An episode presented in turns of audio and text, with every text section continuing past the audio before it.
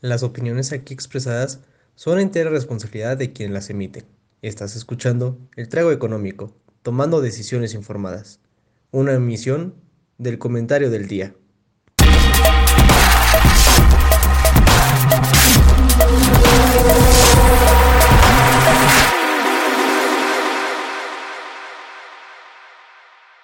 Buenas noches, querido público lindo y querido. Bienvenidos a la muchachada que nos está escuchando el día de hoy. Bienvenidos todos sean ustedes a su programa El Trago Económico, en donde me presento yo primero. Aquí, Joaquín Rincón, economista licenciado. Y está conmigo el licenciado en Gobierno y Economía, Jaime. ¿Cómo estás, Jaime? ¿Cómo te va? Muy bien, muchísimas gracias. Qué elegante, fina y poderosa presentación tuvimos el día de hoy. La, la, digo, la pruebo, la aprecio. A la altura del, del, programa de hoy, porque el programa de hoy está muy bonito, está muy, muy, muy, muy, muy dedicado a lo que se va a celebrar este fin de semana para los fifís. Ojo, en palabras de Claudia. Claro. por favor. Y no podemos. Y no podemos estar en desacuerdo con la tía Claudia hoy, pero, pero bueno. Pero bueno, ¿qué, qué, dígame, esto es un trago económico. ¿Qué, qué estás tomando? ¿Qué está tomando usted el día de hoy? El día de hoy me di cuenta que se me estaba haciendo tarde porque estaba trabajando así en la talacha y de repente volteé a ver el reloj y ya eran las 8 y 17, una cosa así. Entonces, en mi desesperación, me serví una Coca-Cola con tequila. ¡Wow! Yo solamente me serví una Coca-Cola. pero, pero, pero, pero, pero cabe recalcar que usted, televidente que nos está viendo, este, hoy tengo ya por fin conmigo mi vasito oficial de la Fórmula 1 que regalan en Cervecería del Barrio, si te consumes tres cervecitas ahí en el establecimiento. Entonces, no lo he lavado, por eso no lo traigo hoy, porque pues ya veremos cuál es el tema principal de hoy. Pero, ¿qué le parece si antes del tema? Ojo, no le, no le, estamos haciendo promociones de barrio, pero, pero tomen, vayan. Pero si nos gusta promocionar, con mucho gusto nosotros aceptamos cualquier tipo de patrocinio Cervecería del Barrio, por favor. Definitivamente. Que nos invita a sus instalaciones a grabar este H programa. Este H programa. Yo sí jalo. Yo también, yo también jalaría. Pero bueno, ¿le parece si empezamos con nuestro típico shot financiero? Me parece muy bien que empecemos con nuestro shot financiero. ¿Qué tenemos aquí? Tenemos muy buenos, este, como yo diría muy buenos rendimientos, ¿no? 17% Grupo México. Se emocionaron se emocionó. Yo creo que tuvo que haber alguna noticia de por medio o algún evento mmm, suculento o importante de por medio, porque subir 17%, pues no, no, no, no, no está tan normal. Se dice fácil, pero no, sobre todo hoy en día no es, no es normal. Es correcto, es correcto.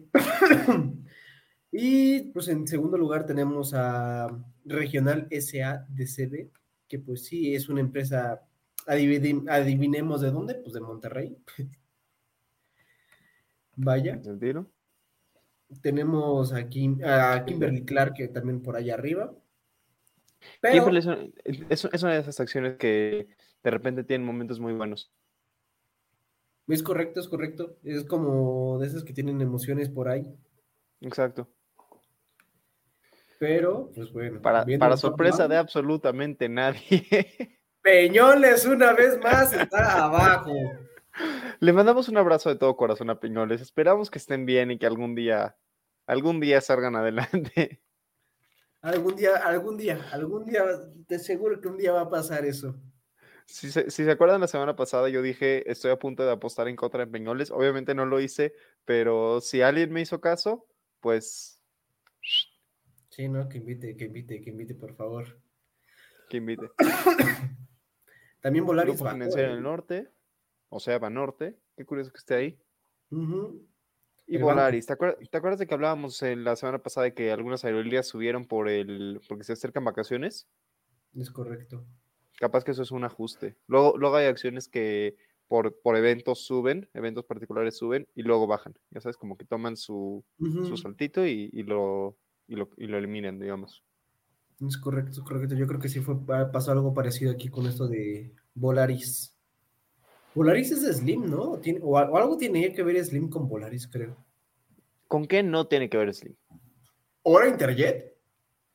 Ya no me, suena más Interjet, me suena más Interjet, pero... Algo, tenía que ver el ingeniero Slim. Pero... Diría el, el, yerno Elías Ayup. Mm. Pero en algo seguro está involucrado, en todo está involucrado. Sí. ¿Pasamos al de los United? Claro que sí, pasamos al de United States of America. ¡Sí! No, les juro que cuando hice esto yo estaba fundidísimo de mi trabajo. Yo no estaba consciente de que MRO, Marathon Oil Company, obtuvo un rendimiento de 21.43%. ¡Viva el petróleo! ¡Viva el petróleo y la refinería de dos bocas! Ah, no, espérense, eso ya no. Pero viva el petróleo. Me, me da gusto que te emocione todo el tema. Este, creo que algo está mal en nuestra pequeña tabla. ¿En qué? Eh? Igual, igual ya copié algo mal, pero ¿en qué está mal? Es que ver los últimos, ver los tres de hasta abajo. Ah, sí. No, tienes razón, no copié bien los, los estos, los últimos. Pero sí copié bien los de los primeros. Contémosles cerca de los primeros. Entonces, te fue bien, al parecer.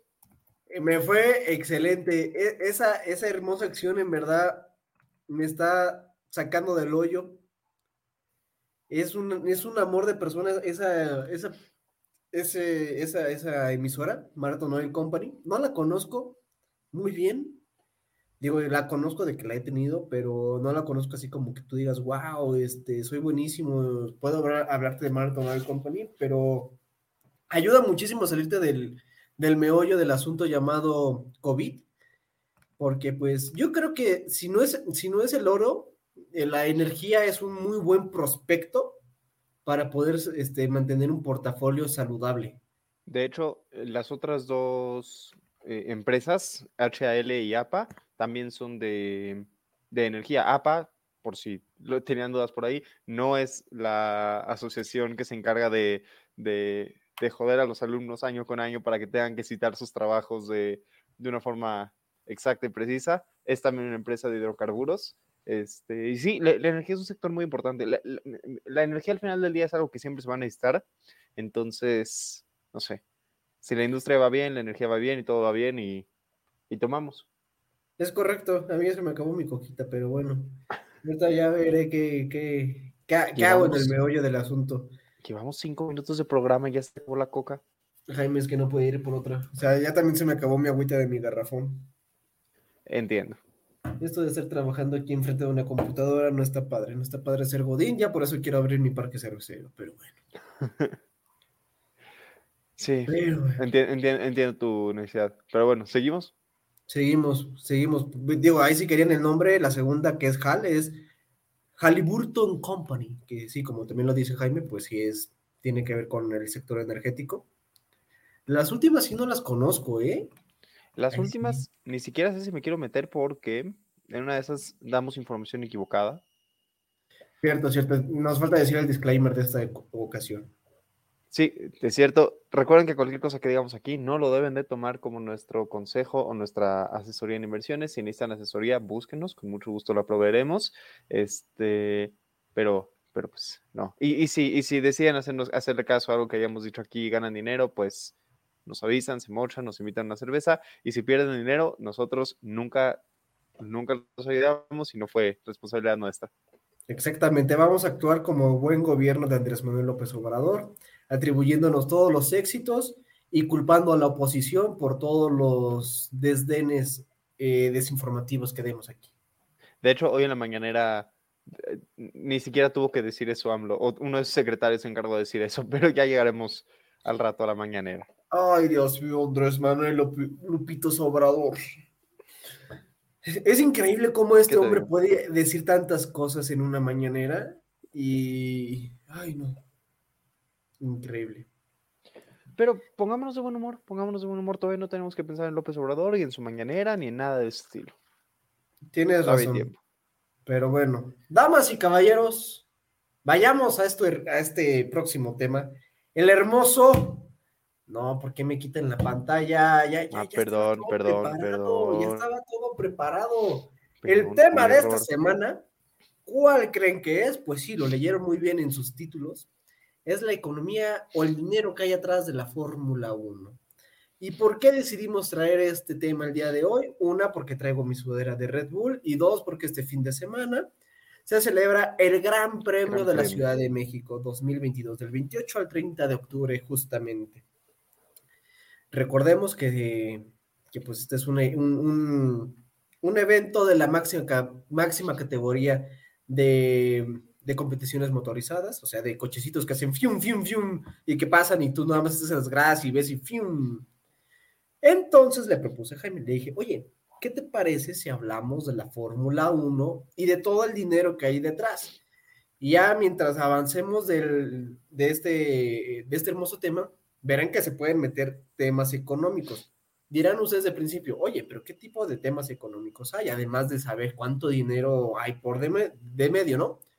Pues fíjense que cada evento de la Fórmula 1 puede ser llegar, llegar a ser tratado como un proyecto de inversión en el cual buscas obtener tu tasa interna de retorno, que ya son conceptos un poquito más chonchos, y también muchísimo tiene que ver la WAC, que es este costo ponderado de capital, pero aquí tiene que ver muchísimo también el gobierno, porque el gobierno le mete mucho dinero también a esto, pero bueno. ¿Cómo debe ser? E, y de, de hecho ahí, básicamente la pregunta que, que cualquier gobierno de una ciudad se debería de hacer, o cualquier gobierno en general se debería de hacer, es si el gasto por un evento así vale la pena pensando en cuánto te va a entrar, porque justamente hoy veía un video para informarme y prepararme para este video programa, porque no quiere llegar uno aquí a hacer el ridículo, ¿no?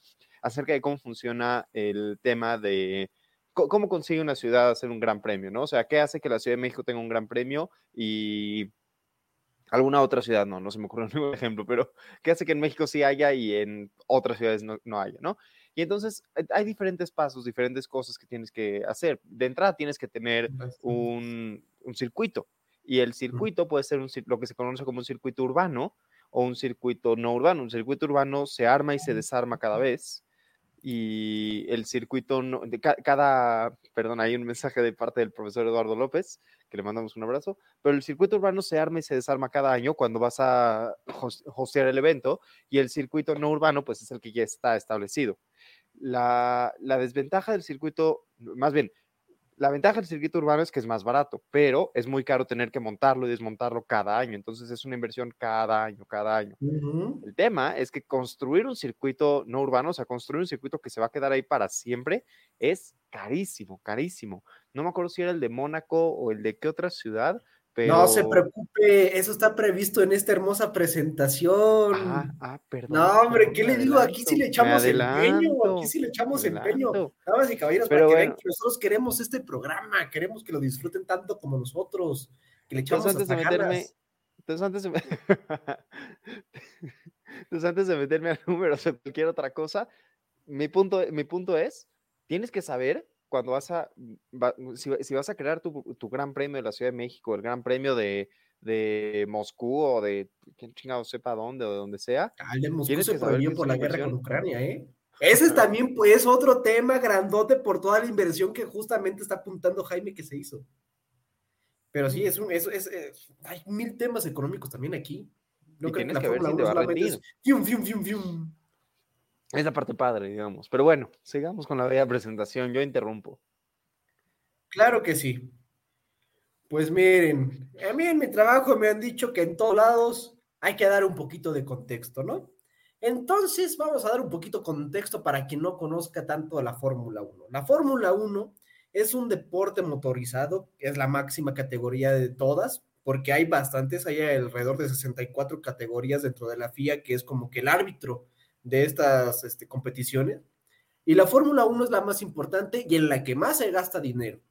La Fórmula 1 existe desde 1950. Y dirán ustedes, ¿y por qué pusiste aquí a Ferrari? Porque Ferrari ha sido la única escudería, porque así se llaman a los equipos de la Fórmula 1, que ha eh, se ha sostenido dentro de la categoría máxima desde entonces, desde 1950 hasta 2022. Aquí tenemos bastantes diseños de sus coches para que vean que, pues sí, los cochecitos eh, tienen que ver con mucho 1950 y muchísimos corredores han pasado.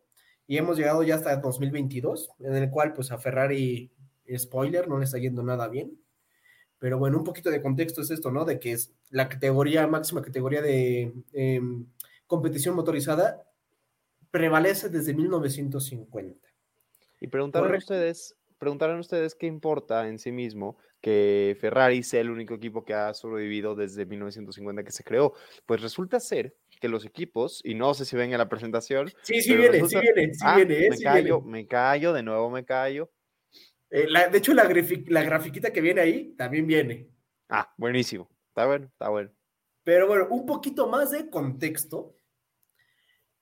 2022, ¿qué tenemos en 2022? ¿Cómo está la constituida ahorita la Fórmula 1? La Fórmula 1 está constituida por 10 equipos, 10 equipos que son más bien 10 escuderías, Mercedes, Red Bull, McLaren, Aston Martin, Alpine, Ferrari, Alfa Tauri, em, Alfa Romeo, Haas y Williams, ¿ok? Son estas 10 escuderías y cada escudería tiene dos pilotos, ahí los pueden ver, ¿no? Pero digo, para que tengan en cuenta que está ahí, fun fact, cada coche que hay ahorita de la Fórmula 1 cuesta alrededor de 12 millones de dólares construir un solo coche. O sea, imagínense, son 25, eh, no, espérate, no, 30, 30 millones de dólares por ahí de tener solamente dos coches. Y ojo, casi siempre chocan y los destruyen, entonces tienen que reconstruirlos, ¿no? Es un gran problema que trae el equipo Haas, porque, digo, ese es 2022 antes de la guerra con Ucrania, porque ven aquí, aquí hay un corredor, este hermoso corredor que se llama Mazepin, es ruso y terminó siendo eliminado porque pues guerra con Ucrania, ¿no? Y el otro, el que está aquí, el hermoso hijo de Michael Schumacher, que también se llama, bueno, es Mick Schumacher, eh, icónico corredor de la Fórmula 1. Este hombre creo que tiro por viaje choca un coche. Entonces imagínense qué costo les trae a la escudería, ¿no? Pero bueno, aquí es donde vamos a empezar a hablar del tema que apuntaba Jaime. ¿Por qué? Porque aquí vamos a empezar a hablar Solamente nos vamos a centrar en poquitos temas porque la Fórmula 1 es bastante grandota. Nos llevaríamos, creo que fácil, seis horas para explicarla toda. Pero nos vamos a, llevar aquí un, un tiempecillo explicando cómo es que se reparte el dinero de la Fórmula 1, ¿no? Con, con, el dinero que tiene cada escudería. Y digo, según algunas, ojo, todos estos datos son extraídos de Forbes porque nunca hay ningún reporte establecido bien por la Fórmula 1 que detalle los gastos de todos los equipos. Solamente eso es confidencial. Entonces Forbes dijo, pues yo me voy a meter ahí como de paparazzi para ver qué agarro, ¿no?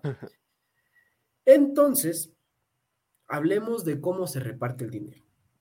Digamos que Fórmula 1 es el, gran, el, grandote, digo, el, el papá, el que tiene todo el dinero. El que, todo, el que tiene todo el dinero ahorita se llama Liberty Media. Antes era otro tipín, pero ahora es esta organización. Y cómo se reparte el dinero más o menos es de la siguiente manera. Están compuestos por columnas, así le llaman ellos, ¿no? Si es, es como de rondas, yo le diría. La primera ronda, la primera columna, es por el simple hecho de existir en la Fórmula 1 y haber participado en dos de los últimos tres años en la Fórmula 1 y te dan 32 millones de dólares por haber participado en la Fórmula 1. Ojo, eso es bastante dinero. Pero no es todo lo que los equipos este, extraen ni que necesitan para su operación diaria. Después de esta de la columna 1, viene la dichosa columna 2, que es como, depende de cómo hayan quedado en, en un campeonato, que digo, la Fórmula 1 se divide en dos, campeonato de pilotos y campeonato de constructores, pero aquí se dividen en cómo es em, la distribución de dinero por eh, clasificación de constructores.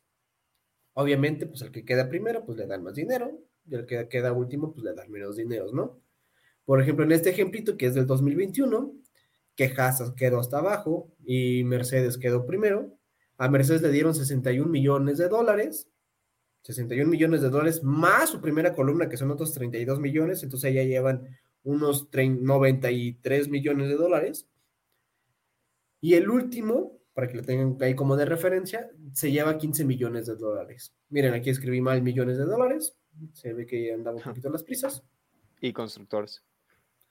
Uh, Pero Bueno, además, tomen en cuenta que esto no es lo único. O sea, también hay bonos por equipos y todo eso que vienen más adelante.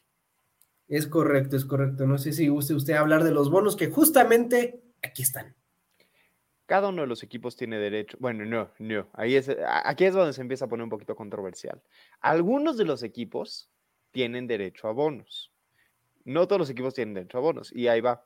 Primero está el, el CCB, el bono por constructor, por campeonato de constructor.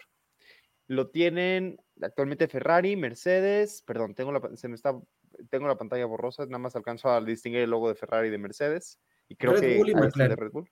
Gracias, Red Bull y McLaren.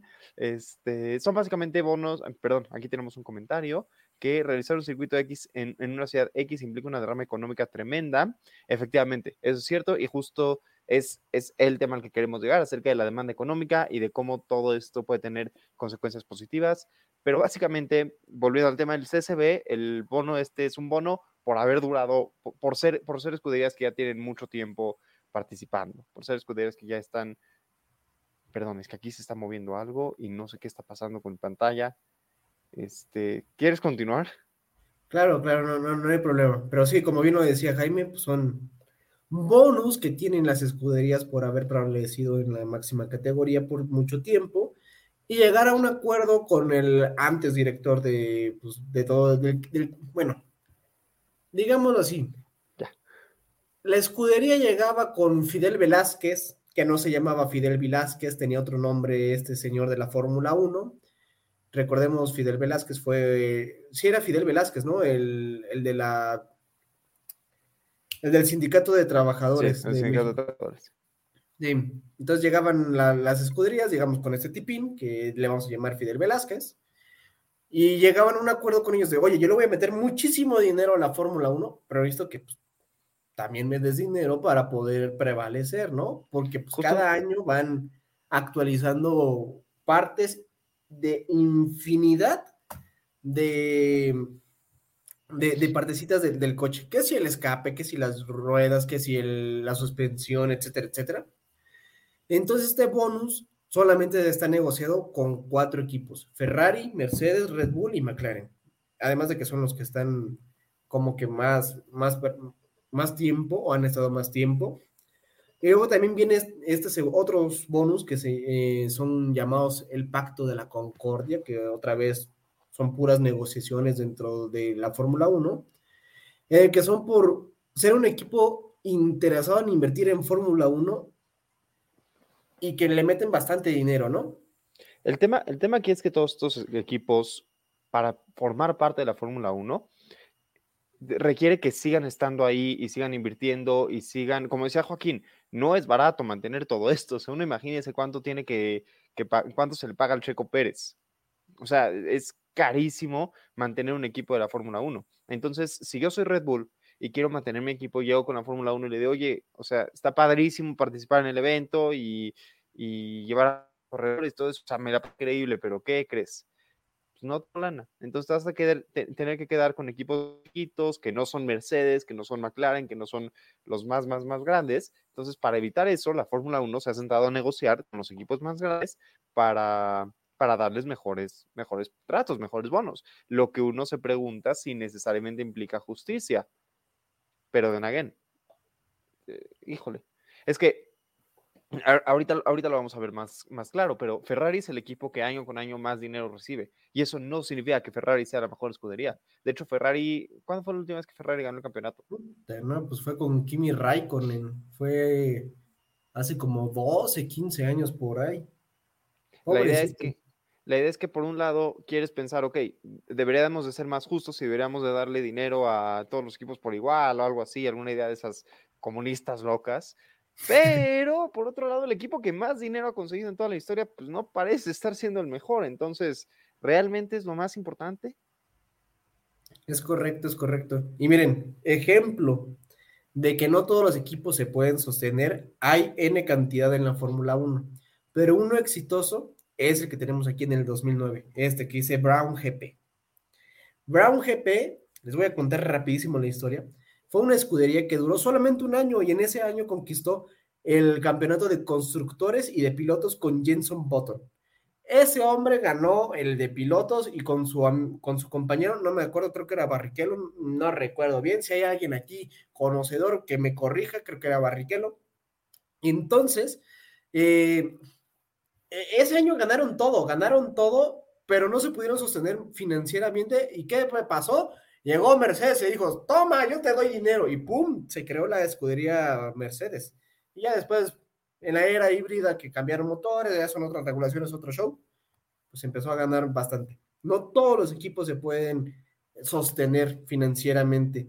De hecho, no recuerdo bien también cuál era el nombre de una escudería específica que solamente tenía limitado tres chasis de, de coches, o sea, dos operativos que eran de sus dos pilotos y uno de reserva por si se estrellaban y ya no tenían más dinero para poder hacer más. Es bastante caro estar en esta categoría digo, aquí ya estamos hablando de millones. Entonces hay que tenerlo en cuenta porque es bastante dinero. Y como bien lo decía Jaime, Ferrari tiene un bonus privilegiado enormemente, enormemente. Tocado por Dios, casi, casi, en el cual es un bonus que se llama Long Standing Team, que aquí quiere decir que es el equipo que más ha estado en la máxima categoría y que le dan 68 millones de dólares, gane o pierda en primero, en último, le dan 68 millones de dólares. O sea, es increíblemente la cantidad absurda que le dan a Ferrari solamente por el simple hecho de existir en la Fórmula 1. Recuerden que el mínimo, o sea, el, el, básico eran 32 millones de dólares para todos los equipos. O sea, puedes tener un equipo que se quede en, vamos a decir, más o menos, dependiendo de cómo le vaya, 32, 40. ¿Cuánto, cuánto había tenido Haas? 15 millones, ¿no? Por el bono. Creo que por ahí. Entonces quedó 32 más 15 en 47 millones. Ni todo el presupuesto de Haas, o sea, todo lo que ganó Haas, no le alcanza para compararse a nada más un bono de Ferrari. Este bono de 68 millones de dólares de Ferrari. Es correcto. Pero bueno, como bien apuntaba también anteriormente Jaime, de que mejor pensemos en ideas comunistas dentro de la Fórmula 1, pues se fue el ese tipín llamado Fidel Velázquez de la Fórmula 1, ya se fue, dijo, yo ya me retiro. No llamado Fidel Velázquez. Exactamente, no llamado Fidel Velázquez. Y llegó una nueva como organización que se llama Liberty Media. Y desde el 2020-2021, en ese, en ese cambio, em, empezaron a llegar a ciertos acuerdos en el cual hay un techo presupuestal. Ese techo presupuestal, nada más y nada menos, está en 175 millones de dólares. Es decir, Ferrari, este, McLaren, Red Bull no pueden gastar más de ese dinero para actualizaciones, para transporte, para salarios, etcétera, etcétera, entre todos. O sea, es increíble el techo presupuestal que tienen, pero, pero ojo, muchísimos llegan a este techo presupuestal a tenerlo por sponsors, porque aquí todo lo que hemos dicho son solamente convenios que se tienen con la Fórmula 1. Faltan sponsors de, no sé, eh, por ejemplo, de Red Bull con Oracle, con obviamente la misma marca de Red Bull de bebidas energéticas, Ferrari con la automotriz Ferrari y con muchísimos otros sponsors que tienen. Entonces es increíble la cantidad de dinero que se puede llegar a, tener ahí. Y de ahí también la importancia de tener pilotos que te traigan esos sponsors. Por ejemplo, nuestro hermoso Chequito Bebé, pues llevó al sponsor de quién creen? Hoy lo nombramos del ingeniero Carlos Slim. Sí, Carlos Slim ayudó a que Checo entrara a Sauber con su dinero. Entonces ahí también lo podemos tener. Y como bien lo decía Jaime, aquí tenemos nuestra hermosa oh, como que gráfica aproximada de cuánto es que se ingresa cada equipo por año, ¿no? Digo, eso fue del 2019, creo. De cuánto es que se ingresaba, ¿no? Entonces, tenemos, por ejemplo, Mercedes, que fue el, que, el campeón, se ingresó 177 millones, pero Ferrari, que quedó segundo, se ingresó 205 millones. Y como ven, el naranjita es el bonus este que le decíamos del Long Standing Team. Entonces es increíble cómo está la disparidad de los primeros tres, luego para abajo. Es increíble la disparidad que hay entre, no sé, digamos, Ferrari, Haas, Ferrari, Renault, Ferrari, McLaren. O sea, es increíble el, la brecha que hay, entonces pues ahí también hay que ingeniárselas financieramente para saber en qué invertir, ¿no? Eso está bastante, bastante divertido de cómo es que se, se cómo, diríamos? ¿Cómo se divide en el dinero? Williams está, Williams es la cuarta parte del presupuesto de Ferrari. Imagínense eso. Y Williams es uno de los eh, una de las escuderías más icónicas de, de la Fórmula 1. Pero vamos a pasar a otra, a otra parte. ¿Cuánto cuesta tener un evento de la Fórmula 1? Lo que decía Jaime. Lo que No sé, diciendo Jaime, si tú gustes empezar aquí. Con, bueno, si quieres yo explico esta primera y tú te echas la, la, la, la otra, que es justamente los costos de todos los circuitos. Be my guest. Pero, ¿qué, ¿cuánto cuesta tener un, un circuito de la Fórmula 1? ¿no? ¿Cuánto cuesta tener el Gran Premio de México? Primero hay que tener en cuenta la seguridad, porque es lo máximo que se busca en esta institución llamada FIA.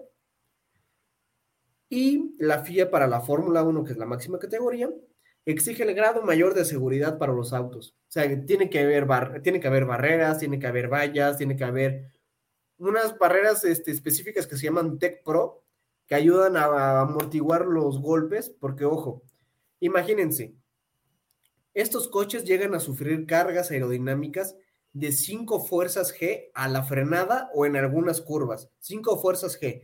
Ahora, cuando el microbusero, cuando tú vas arriba, frena muy feo, llegas a lo mucho a 1.4 fuerzas G.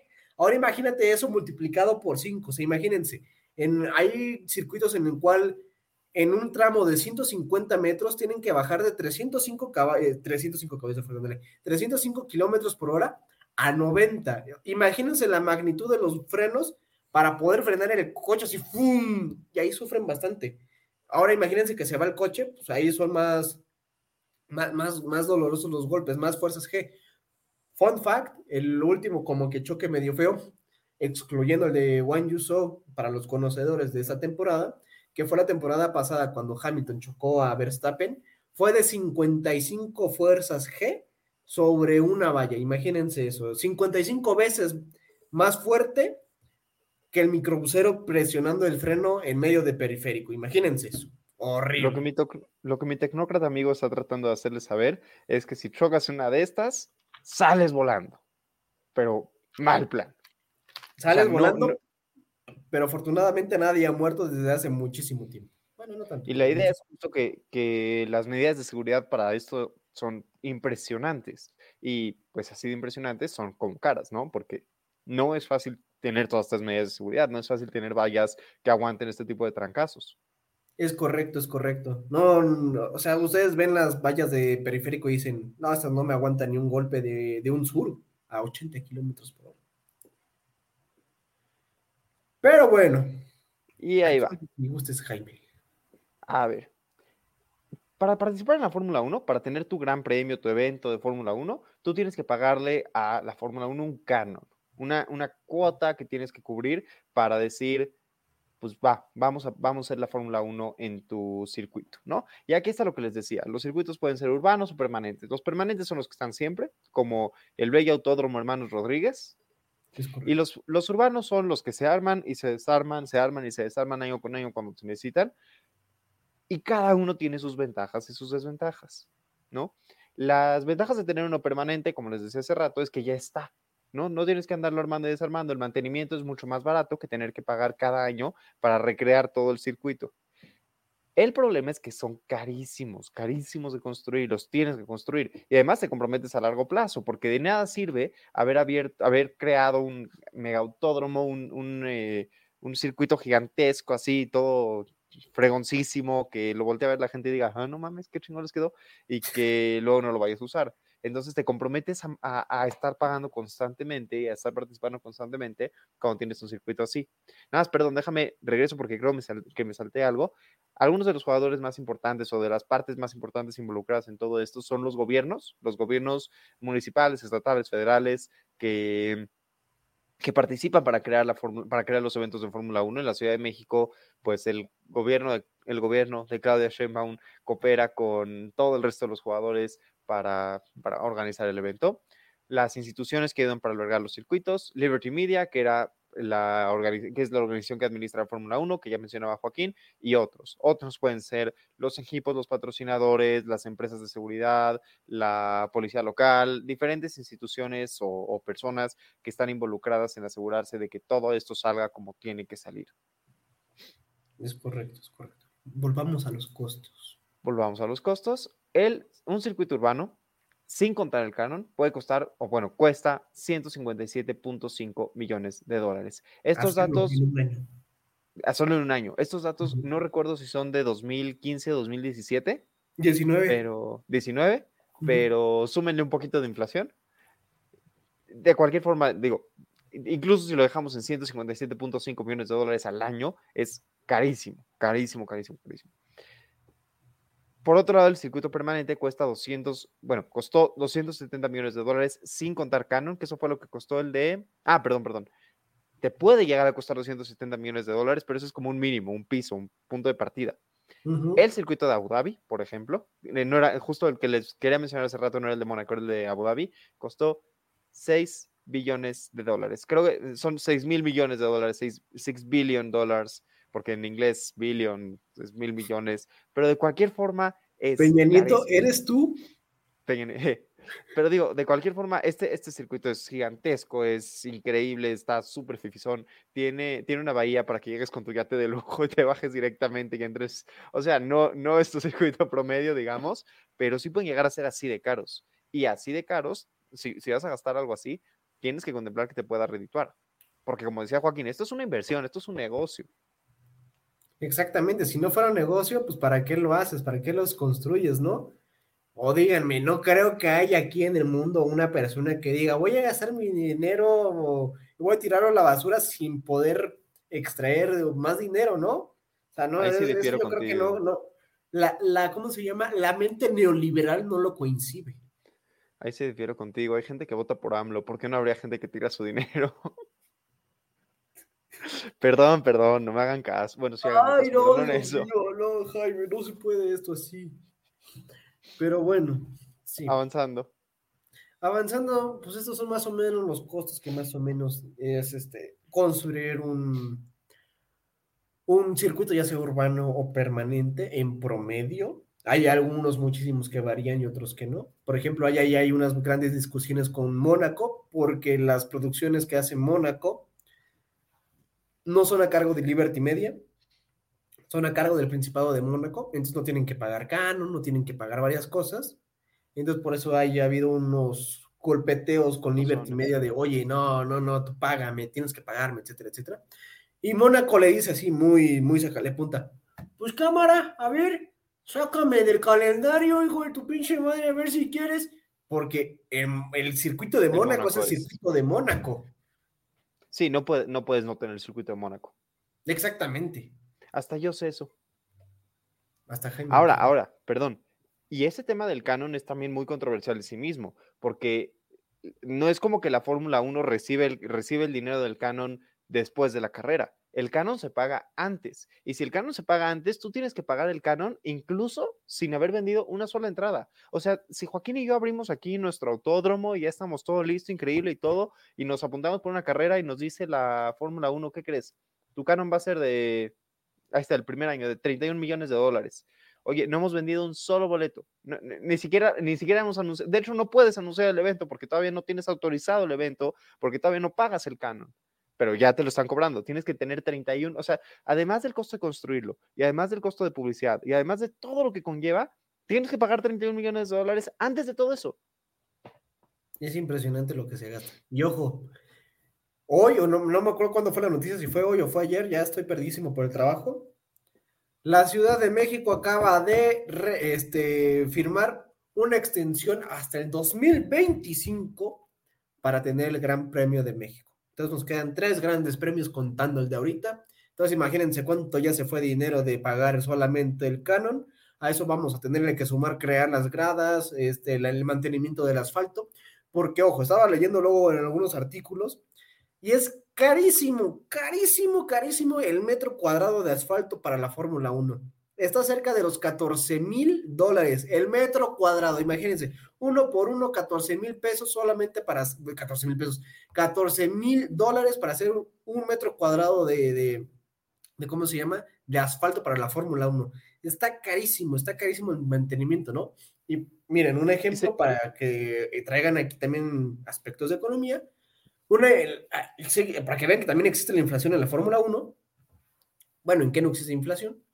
Digamos que Jaime y yo hoy abrimos el, el circuito permanente Chispicurelitos SADCB. No se va a llamar así, pero bueno. Tenemos que pagar 48 millones solamente por el canon. 48 millones, o sea, de 31 millones nos vamos a 48 millones. Impresionante la inflación que se nos fue en, en, 10 años, o sea, son 5 años, este, 5 años, 5% por año. Es increíble la inflación que luego hay. De hecho, si, si uno lo piensa desde esa perspectiva, pagas 31 millones de dólares el primer año, más treinta y tantos el segundo, más, ah, más, más, más, más, llegas a estar pagando, o sea, en 10 años no vas a pagar 310 millones, vas a pagar muchísimo, muchísimo, muchísimo más, porque va creciendo a una velocidad vertiginosa, totalmente vertiginosa. Es correcto, es correcto. Y creo que ese es todo. Sí, eso es todo. Eso es todo. Ahora, ahora, ahora. Y es, digamos, el cuid del asunto, ¿no? Uno puede voltearse y decir, ok, esto es carísimo, los cánones son una ridiculez, eh, los equipos están muy dispares en, cuestiones de ingreso y podemos hablar y decir acerca de todo esto y criticar todo lo que queramos. La pregunta es, ¿funciona? ¿Genera? ¿Vale la pena? O sea, tú, Joaquín, vas y haces tu, tu autódromo y vas con la Claudia y le dices, oye, Claudis, este échame la mano con dinero para mi evento de Fórmula 1, quiero que me ayudes con el cano, no me ayudes con esto, me ayudes con el otro, nos dividimos las ganancias, te va, te va a echar derrama económica, que justo nos lo preguntaban hace rato. ¿Qué es esto de la derrama económica? ¿Cómo funciona? ¿Por qué puede ser buena idea pagar tanto, tanto, tanto dinero por una por un evento? Y es que la derrama económica sencillamente es una situación en la cual por entrar, por recibir dinero, el dinero genera más dinero, genera gasto, genera inversión. Por ejemplo, nosotros tenemos el evento de la Fórmula 1 y en el evento de la Fórmula 1 se consume muchísima cerveza, se consume muchísima comida, se consume muchísima, yo qué sé qué más, eh, gasolina, se consume muchísimo transporte, se, vienen muchísimos turistas, todo este tipo de cosas, todo este tipo de cosas se convierten en, en, dinero para las personas que no tienen nada que ver. Si tú eras un puestito de hot dogs que está en la calle y pues, te compraron 30 hot dogs porque venía gente pasando que iba de camino a, ver la Fórmula 1, pues te fue de maravilla y no, tiene nada que, no tienes nada que ver con la Fórmula 1, no estabas ahí, no te involucraste, no eres proveedor, no eres nada, pero, pero, pues tú te ganaste tu lanita, ¿no? Externalidades positivas de la economía por tener estos eventos de la Fórmula 1. Y hay N cantidad de ejemplos, como lo dice Jaime. Por ejemplo, los, los empleos temporales que también se abren para la Fórmula 1 es impresionante, porque dada la intensidad de hacer este, evento, pues así mismo también se paga. Entonces es increíble cómo esto tiene que, esas ganancias tienen que redituar todo el precio del canon y también del mantenimiento del, circuito, porque pues no, no, no está gratis. Ahora imagínense, ¿qué tanto dinero genera el Gran Premio de México? Que en los últimos años hasta terminan haciendo conciertos dentro del Foro Sol, porque sí, sí es el Foro Sol.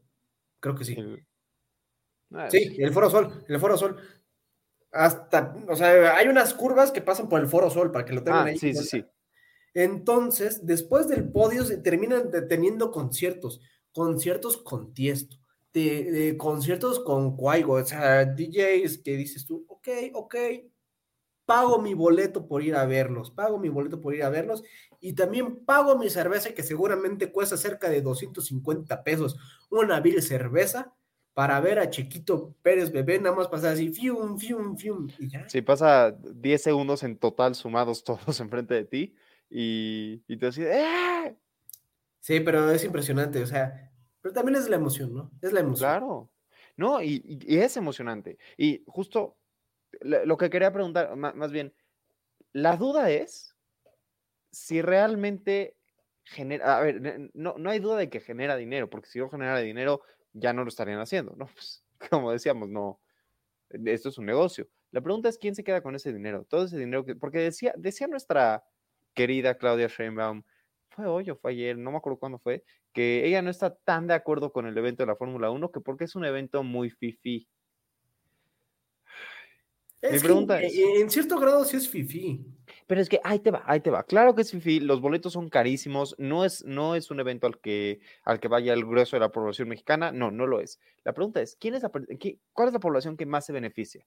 ¿Realmente la población que más se beneficia son los espectadores que van a ver y que, y que se ponen su chamarra de Red Bull y se la pasan padrísimo? ¿O son todos los que reciben, todo esto que decías, ¿no? Los empleos temporales por, el, por la Fórmula 1, las ventas exageradas, las, eh, perdón, no exageradas, aumentadas, las, todo ese tipo de cosas, todo lo que implica la Fórmula 1. Esos son los más, a mí me parece que esos son los más beneficiados. En ese sentido, que salga la jefa de gobierno a decir que no le gusta este evento, no me parece sano. No, deja tú, si hubiera dicho, no me gusta este evento, o sea, va en contra de mis ideales y algo así, pero bien que firmó por una extensión de tres años más para terminar teniendo el, Gran Premio, cinco, bueno, tres años más, ¿no? O sea, es impresionante, pero, pero sí, yo, yo sí coincido con, ahora sí yo coincido con Morena, coincido con Claudia Sheinbaum, de que si este es un evento FIFI, no todos tienen acceso a, pues, ni a, incluso a ver la, la Fórmula 1, ¿no? Entonces, sí, ahí podríamos discutir si este evento es FIFI, si no es, si no es FIFI, pero pues yo creo que ahí ya sería meter otra vertiente. Pero sí, también los, que más ganan son, son los que terminan ganando por las externalidades positivas que hay alrededor de este evento. Es como cuando vamos a un concierto, en donde sea, en donde sea que haya un concierto de los temerarios, de The Weeknd, de Dua Lipa, de Los Ángeles de Charlie, etcétera, de cualquier tipo de concierto, siempre hay un tipín afuera que te está vendiendo la taza conmemorativa de eso. Es más, hasta los tamales oficiales de Coldplay salieron por ahí. Entonces, yo no dudo en la capacidad mexicana de que haya un señor que diga, me voy a poner a vender los tamales oficiales de la Fórmula 1. Sí, esto parece muy fifí, pero pues, digo, también es una forma de activar la economía. Claro, y justamente, justamente es a lo que voy, ¿no? O sea, FIFI o no FIFI el evento, que estoy de acuerdo, no, no todo el mundo entra, o sea, no todo el mundo puede pagar un boleto así de caro porque hay boletos carísimos para Fórmula 1. De hecho, no, no hay boletos baratos, todos los boletos son carísimos para la Fórmula 1. Este, dejando, dejando de lado el tema de quién puede entrar y quién no puede entrar, sí creo que hay muchos beneficios para una ciudad por hostear un evento así. Y es súper importante tener en claro eso y es también súper importante saber ¿Cuándo no vas a obtener esos beneficios? No creo que cualquier ciudad pueda alcanzar este tipo de... O sea, no, creo que cualquier ciudad pudiera tener un evento así, digamos, o sea, ya sé que suena un poco raro, pero y vivir para contarlo financieramente. O sea, no, no, no me imagino, por ejemplo, a la ciudad de Querétaro organizando un evento así, con la población que hay en Querétaro, que es mucho más reducida que la de la Ciudad de México, y realmente, ya sabes, como ganando dinero de eso. Creo que pocas ciudades pueden realmente sacarlo adelante y México afortunadamente es una de ellas. Es correcto, pero bueno, yo creo que es momento de hacer un punto y aparte y empezar con la etapa de este programa en la cual me engancho. Llámese la cruda política. Les juramos que en algún programa vamos a sacar un banner en el cual Andrés Manuel esté persiguiendo la, la paloma y digamos la cruda política y salga ese video. es cuestión de tiempo. Mientras tanto, a ver, antes que nada, en la mañanera, nada más porque hace rato lo mencionaba, ¿se acuerdan que les dije que López Obrador no dijo hoy que, la culpa era de los gobiernos anteriores? El, no me acuerdo si es secretario o subsecretario Encinas estaba, estaba hablando acerca de la situación de seguridad y dijo, es que sí, los gobiernos anteriores nos dejaron una situación muy difícil. Así que es culpa de ellos, básicamente, ¿no? Ay, Dios mío, pensar que estuve a punto de votar por ese hombre cuando iba a ser gobernador aquí en, el Estado de México, por el PRD, por el PRD, para que vean que los, los chapulines no solamente existen en las relaciones de tres. No, no quiero, no quiero opinar acerca de tu, de tu elección para, para votante, porque el voto es libre y secreto, así que ah. quedémonos con que es libre. Este, pero básicamente, la, verdad es que no, no hubo ningún tema en particular que destacara mucho la mañanera de hoy. Las dos o tres cosas más importantes, se va, López Obrador volvió a hablar como cada semana o cada día, casi casi, del caso Ayotzinapa. Dijo que la fiscalía trató de quitarle el caso o de, obstaculizar el caso en su momento. López Obrador, digo, que, que no, aprovechó la oportunidad para decir que siguen trabajando y que sigue tratando de sacarlo adelante.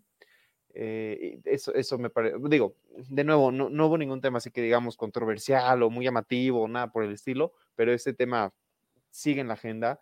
Mencionó también, por otro lado, que, a ver, esto es, esto es un poco fuerte decir, pero habiendo tantas personas desaparecidas en México, se va, se va a organizar un nuevo esfuerzo de búsqueda para identificar a personas en fosas clandestinas y en y cuerpos desaparecidos, todo ese tipo de cosas. Ay, la verdad es que es, es triste, es triste hasta mencionarlo. Es horrible, o sea, es horrible que el gobierno te diga, pues ya ni modo, ya los voy a buscar muertos, no los, ni voy a hacer el, el esfuerzo por buscarlos. Ay, no más. ¡Ay, Digo- Andrés Manuelito! Digo, tienen, tienen esperanzas, no sé si para bien o para mal, pero tienen esperanzas. En, otra, en otras noticias también de la mañanera, López Obrador habló acerca del nuevo proyecto de prisión preventiva de la Corte, dijo que no está de acuerdo con el proyecto, lo cual nos sorprende. A mí me da la impresión de que López Obrador no sabe de qué habla el proyecto y nada más dijo, no, es que si lo trae la Suprema Corte voy a estar en contra y ya. Pero dice que esto de quitar la prisión preventiva solo, solo implica impunidad para los factureros, entonces no está de acuerdo. Este, ¿qué más? ¿Qué más? Aquí tengo mis apuntes, denme un segundito.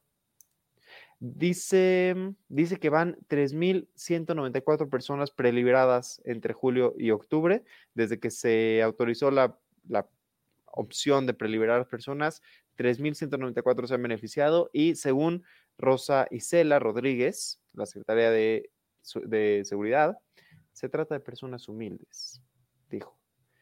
Pues, ¿Quién sabe? Creo que eso es lo más importante. O sea, hace nada. Nada, de verdad, hoy no. Manuel haciendo sus cantinflas, o sea, yo creo que si ponemos a cantinflas en las mañaneras, diría lo mismo. Seguramente. Lo que sí es que de- eh, la, un- bueno, una, una felicitación a la Marina porque la semana pasada la Marina decomisó, me parece que fueron 8 toneladas de, sí, 8 toneladas de shampoo que venía con metanfetaminas. Buen trabajo. Ah. Yo te iba a decir 8 toneladas de cocaína y yo dije, santa madre de Dios, No, qué descarados los narcotraficantes que ya dicen, pues ya échale una, un viajecito de 8, toneladas. Pues no hay mucho más que hablar de esta bella mañanera, así que permítanme nada más mostrar una imagen. No sé si está viendo mi pantalla. Ah, Eso es lo que vamos a poner cada vez que, que hablemos de la mañanera. Andrés Manuel persiguiendo una paloma. ¿Por qué, señoras y señores, ustedes votaron por este hombre? Ustedes este hombre por este hombre. tabasqueño, estúpido, que no sabe dirigir un país. Pero, Pero se sabe dirigir a sí mismo hacia la paloma, ¿sí o qué? pues quién sabe, ¿eh? ¿no? Pero, Pero tenía bueno. la musiquita, tenía la musiquita de tu, tu, tu, tu, turu, tu. Ay, no, Dios mío. Ay, hoy, hoy, fue una, hoy fue una cruda política sencilla, digamos, tranquila. Sí, ¿eh? No, no, que- no acabé tan enganchado, gracias a Diosito. Justo porque, lo, porque no dijo mucho. Es bueno cuando no dice mucho. Sí, Que no hable, ya Que se vaya a dormir. Que se vaya a dormir. Pero bueno, hablando de irse a dormir, seguiré tomando. Pero bueno, damas y caballeros, con esto vamos concluyendo nuestro episodio del día de hoy. Les agradecemos mucho su sintonización. Eh, aquí abajo ahorita van a salir nuestras redes y nuestros, este, nuestras páginas ahí para que nos pueden seguir. Nos pueden apoyar muchísimo dando, dándole un like a, a nuestro video para que se vea más. Porque digo yo, si a usted le gusta, ¿por qué a su vecino no le va a gustar este hermoso programa? Y si a su vecino lo empieza a repartir más, pues muchísimo mejor por nosotros. Necesitamos monetizar este programa. ¿Por qué? Porque queremos ganar dinero y queremos dejar nuestras carreras para convertirnos en influencers. No, no es cierto, pero spoiler, si quieren ver nuestro episodio de influencer, vayan a buscarlo. Aquí en nuestras páginas del comentario de día, hablamos a su respecto sobre nuestros influencers. Hablamos de muchas cosas en este programa, o sea, Hablamos de muchas cosas. Pero bueno, nada. Es cuestión de tiempo para que hagamos un programa acerca de por qué Miami Heat es el equipo más importante en toda la existencia de la historia de la humanidad y el básquetbol. Pero bueno, eso lo dejaremos para cuando la temporada avance y le vaya bien a Miami. Santa madre de Dios. No, no, no. Yo de hecho me voy a ver el partido. Así que Ah, pues yo voy a ver la del poderosísimo Toluca, porque es digo, verdad, hoy también la del Toluca. Sí, digo, no la voy a ir a este churriento equipo de nicho. Un saludo a Daniel Mancilla, quien se siente sobreempoderado porque él sí le va al Toluca. ¿Qué te digo? Le gusta el chorizo. No A voy los a, no voy a, no voy a ahondar, no voy a ahondar. Y un, y un abrazo caluroso a toda la fanaticada del América, esperemos estén bien, estén bien y estén tranquilos y estén recuperándose donde quiera que nos estén viendo. No lloren, no lloren. Arriba la esperanza, lloren. abuelita. Algún día. Arriba la esperanza. Pero bueno. Pero bueno, por mi parte eso es todo, por tu parte eso es todo. Por mi parte es todo. Esperemos que este fin de semana gane Chiquito Bebé. Si sí, Ujú. los veo del Ángel de la Independencia, porque seguramente todo buen mexicano, si gana Checo Bebé, nos vamos a ir al Ángel de la Independencia. Así que esperen manifestaciones. Cuídense mucho, muy bonita noche, Hasta luego. Que les vaya bien. Buena noche. buena noche. Tomen agua.